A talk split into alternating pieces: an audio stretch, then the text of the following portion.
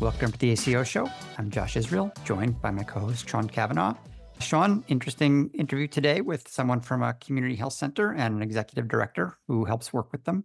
Why don't we start with what are community health centers?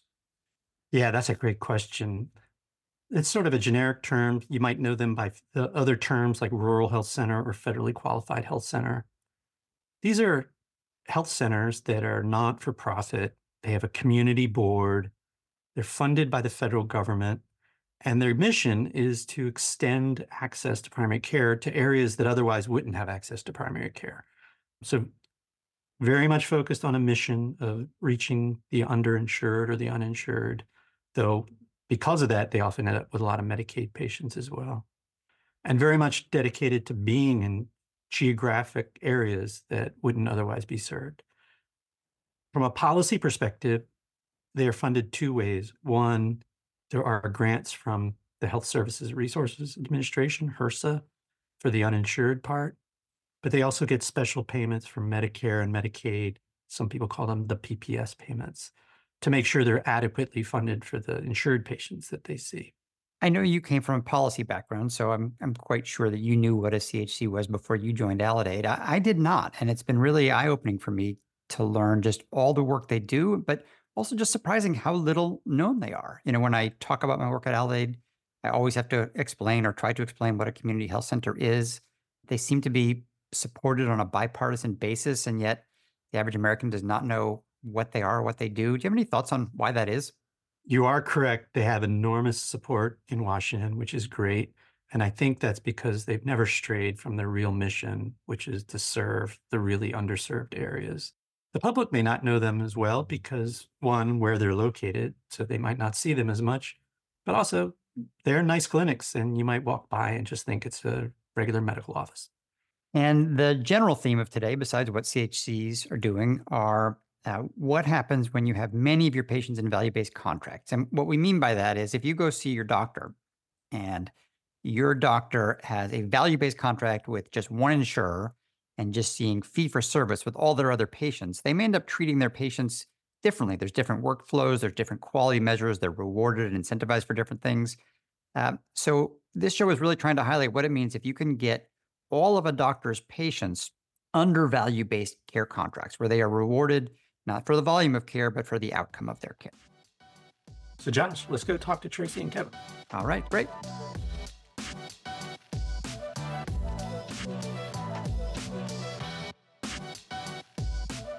So we are now joined by Tracy Causey and Kevin Van Dyke, and I'll ask you both to introduce yourself. Um, Tracy, can you introduce yourself and, in particular, more about the practice that you work at? Certainly. I am Tracy Causey with uh, Capital Area Health Network, and we are located in the city of Richmond, Virginia. And uh, we operate a federally qualified community health center network. Here we have seven practices, seven practice sites um, for medical uh, we have a co-located dental practice and a co-located mental health practice. So out of the seven, we have uh, one dental and one mental health practice also. Um, I've been here a little over 20 years, so uh, this is very exciting for me, this new ACO uh, aspect and uh, what it can bring to the organization, to the patients that we serve. So this is exciting time for us, for, for us all. Thank you. Thank you for joining us. So Kevin Van Dyke, who are you? Hi, I'm Kevin. I'm the uh, executive director for Aledade's Virginia and Tennessee markets. And in that capacity, I have the pleasure uh, to work with 17 of our uh, FQHCs in Virginia, also dozens of rural health clinics, and uh, over 60 practices as well uh, in seven different health plan contracts outside of traditional Medicare. So, Tracy, Kevin just mentioned seven contracts outside of Medicare. I think that's one of the interesting things about your market. Can you tell us what types of contracts your health center is involved in? And then, even more than that, why multiple contracts? What advantage does that provide to you?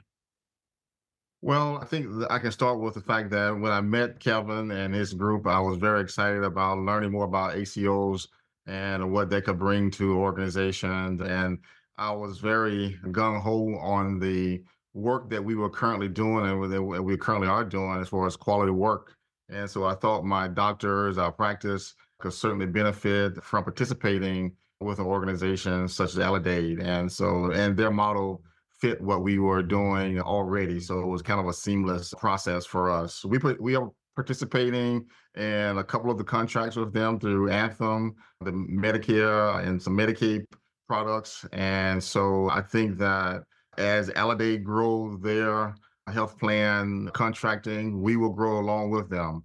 And the patients that come along with that is going to certainly benefit. I think the resources that Aledade provide to us as an organization is great. And we pass those resources on to our patients. Yeah, it's if you're doing good work and providing high value care, it's nice to get paid for it, I guess. One question because you're in multiple contracts, can you give us a sense of your patient population? What is your payer mix like? Who, who do you see at your center?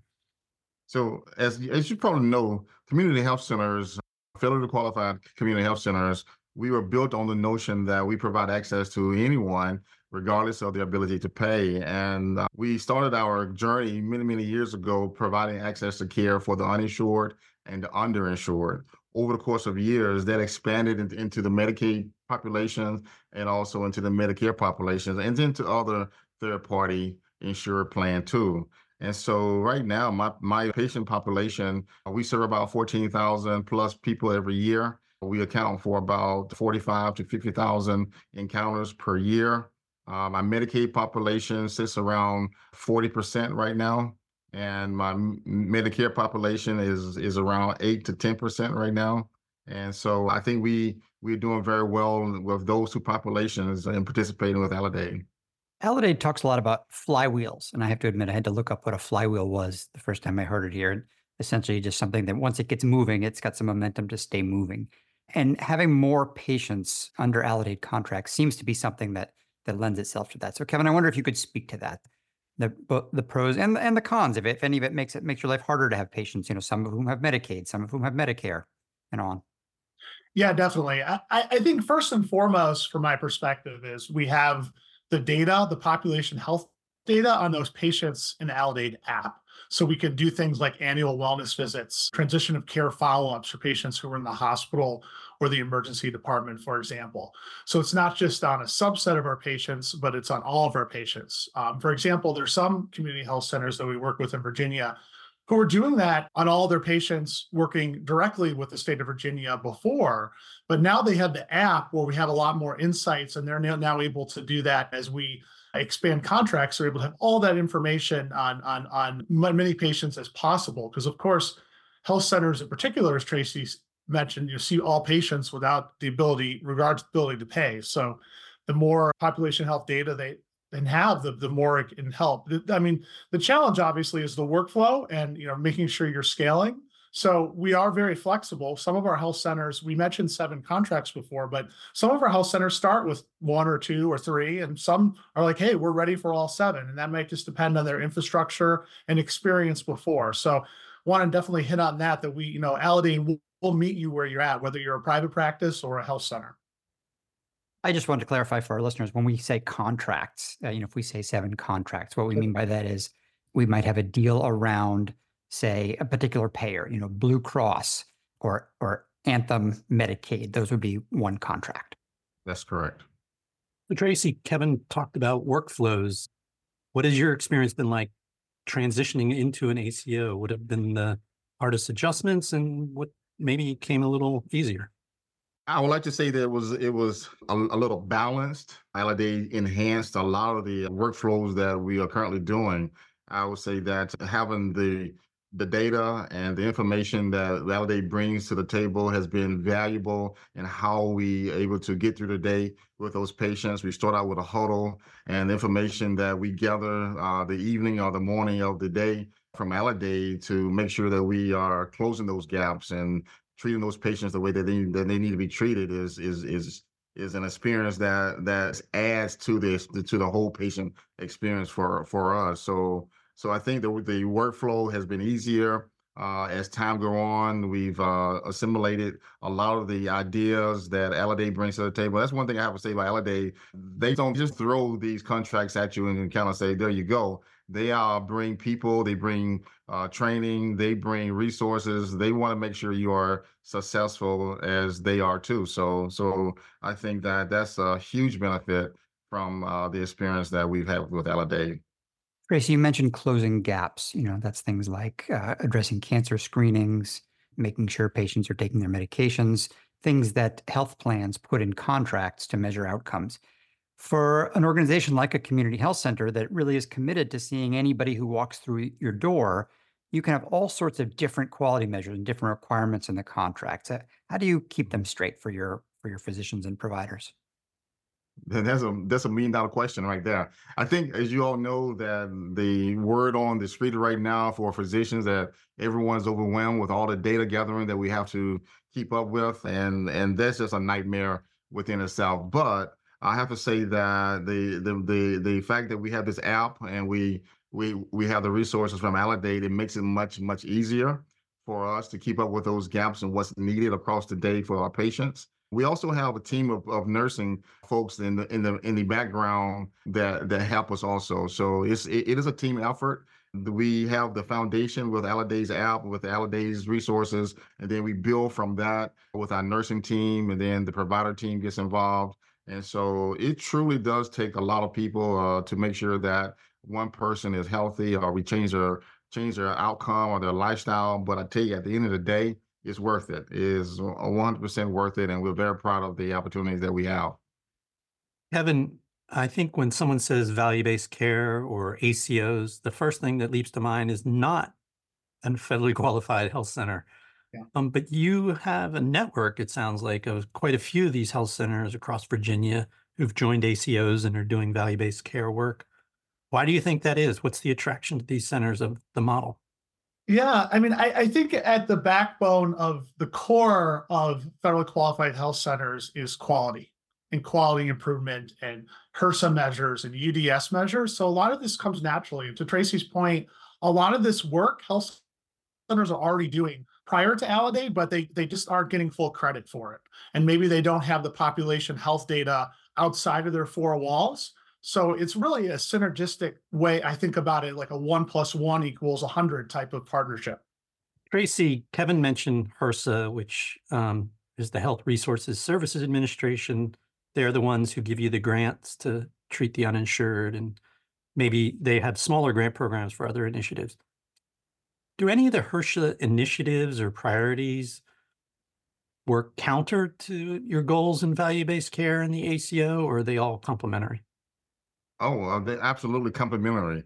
Um, HRSA for a while, for some years now, have been talking about value-based care, and so the conversation is aligning now with ACOs and the work that ACOs bring to the table. And so, value-based care, I think, is here to stay, and it's going to only get better and better, and it's going to improve the uh, outcomes uh, over the course of time.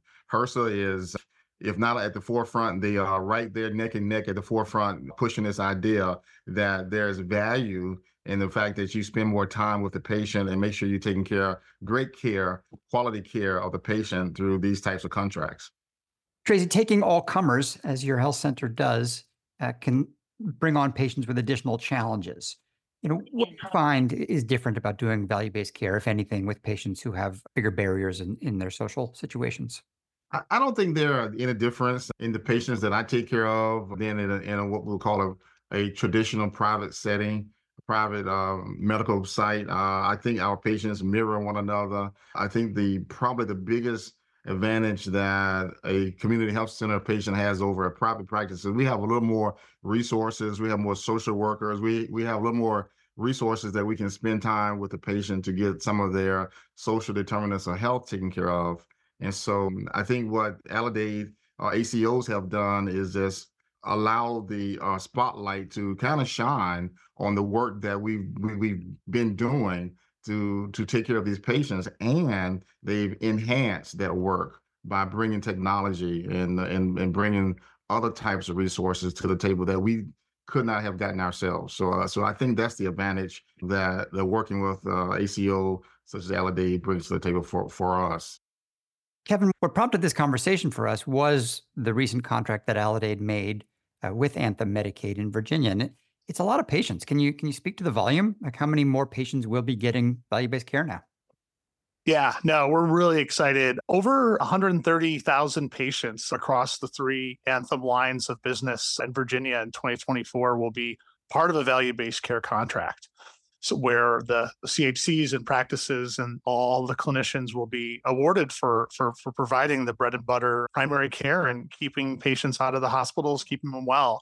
So we're very excited. That includes over uh, 80,000 commercial, including Affor- Affordable Care Act exchange patients, over 35,000 uh, Medicaid patients, and over uh, 10,000 Anthem uh, Medicare Advantage patients. Yeah, so we're we're very excited for the, that type of impact. Some of our health center partners, for example, have uh, upwards of 10 or 15,000 patients that will be just an Anthem, not including any other contracts they they may be in with with Aledade. If I can take our conversation on a slight detour, Tracy, at the outset, you mentioned the services you provide, and you mentioned at one of your sites, you co-located mental health service and sort of something many, many people have been trying to achieve is the integration of behavioral health services with primary care because of so many patients, both seniors and others, who need that sort of integrated approach to their to their uh, health.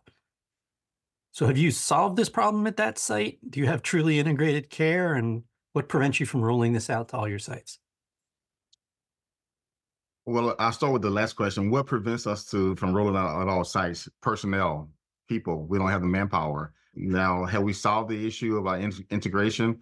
I think we're on our way. I don't think we 100% solved it. Solved it. Uh, I think our model, our model works very, very well because, as you just, just said, uh, alluded to, mental health plays a huge part of your physical health. And we figured this out uh, many, many years ago, and we've always wanted to make sure that we were in a we were in a position to take care of both the, the mental aspect of a person's health care and the physical aspect also. And it just makes sense that we try to co-locate a, a, a practice such as that, and one there whereby the physician, when they notice an issue with your mental health or it may be impacting your physical health, they can it's a phone call away or this it's a walk up in this case, walk up the steps and get someone from the mental health department and say, look, come down and, and, and let's have a conversation with this person. And you do the warm handoff and the relationship is being made right then and there. And it really really helps a person to know that that you have more than one person caring for you. You have uh, this doctor who cares for you and you have a counselor now who really cares for you and try to coordinate all of this for you. And it, it alleviates so much pressure from the patient the feedback that we get is that is that it's amazing uh, unfortunately I, I will say that when the pandemic came around we had to switch to telehealth which is which has been great and patients have responded very well to that uh, I'm a little I'm a little old fashioned. I, I think people need to be in face to face. But it, that but the telehealth does work also, and we've had great success. And we just encourage people, however you can get in touch with your counselor, with your doctor, uh, if it's through telehealth uh, in person. We want you to do that because it's very very important to your life, longevity, uh, and, and and and your happiness. Chris, I wonder if you could speak to how you get your staff engaged in these models. You know, um, everybody who ends up in value-based care, they had to have some sort of journey. Sometimes it was they got paid more money for doing it and then they became believers. Sometimes you become a believer and then hopefully end up making more money in the system. But in um, community health centers where people are employees, it's not such a direct financial relationship between performance and and revenue. So I wonder if you could speak to any ticks and trips. I wonder if you could speak to any tips and tricks you've had for for engaging your your staff. I think we've been very lucky. Uh, we've been lucky in getting the getting the right staff in place who really understands where we're trying to go and what this organization is trying to to uh, do. I will say that anybody, most anyone who I've run into who works at a community health center, they bring with them a sense of belonging and they sense of they have an understanding of what they're getting themselves into. They they really want to partner back with the community many times which which they come from or have a background with and so it makes it easy it's an easier conversation to connect the dots and it's not always about money particularly in the community health center business we don't make a lot of money so so it's more about all the the kindness of your heart the love you have for your fellow man and and wanting to see people really get better and want to prove the fact that you know your craft and you know the craft, the art that you that you are dispensing really does impact someone in the long term. And and it's not easy. It's this it's not an easy journey. I have to say that the model that we brought from Aledade works well within the model that we have in place already. And it was very seamless. So that made it easier uh, also once we were able to show that this is what we're getting ourselves into. And look, guys, it's not much different. It's just it's it's going to enhance what you're already doing for the patient already. It's going to make it easier for the patient to see you. And and and yeah, we're to get a little more reimbursement for it too. So so there are some benefits there too. So yeah, it's it was an easy conversation for us. I want to circle back to something we mentioned at the top, which is that in this market, health centers like yours and others, as well as the private practices, have the option to join up to seven different contracts. Kevin, conceivably, practice could have what percentage of their patients in a value based deal if they opted into all these contracts? And what advantage would that be for them?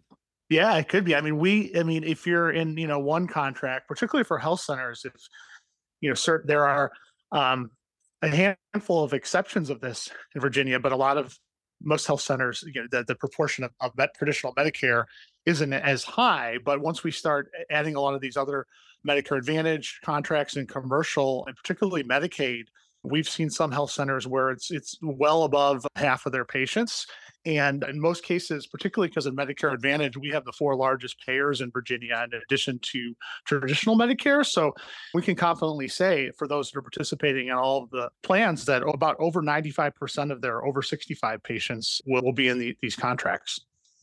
So, Kevin, as you were speaking, it occurred to me, you know, patients churn through different coverages because of change in life circumstances or change of jobs. So, presumably, there's a good chance that mm if you if these centers lost the patient under one contract, they might just appear on the next contract.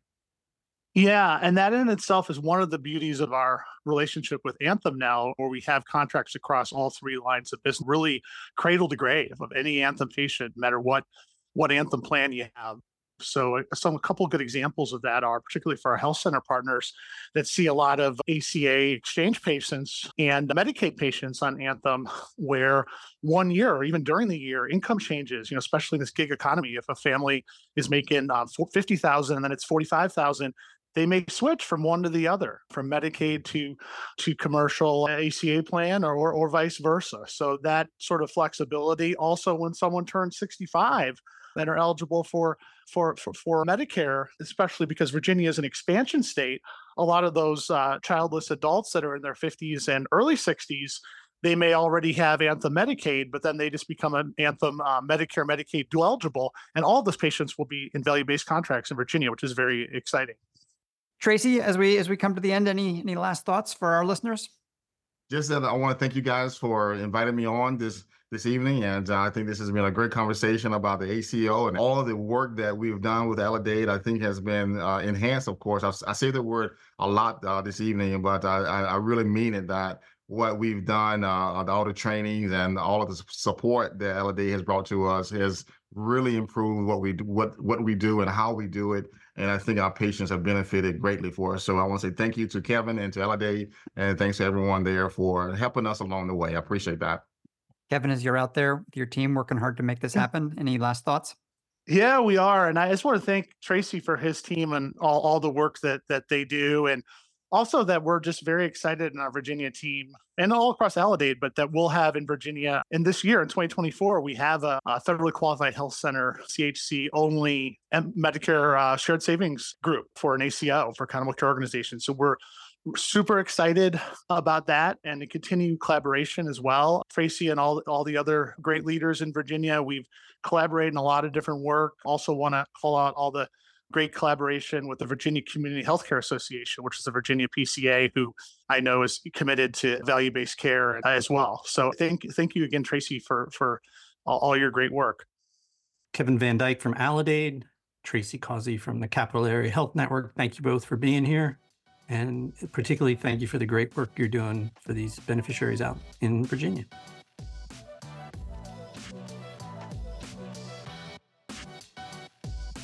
The ACO Show now has a mailbag. Submit your questions or episode ideas to acoshow at aledade.com. This show was produced by Leanne Horst, Alana Coogan, Rebecca Raymond, and Stuart Taylor. Check out more of our show wherever you get your podcasts. Thanks for listening.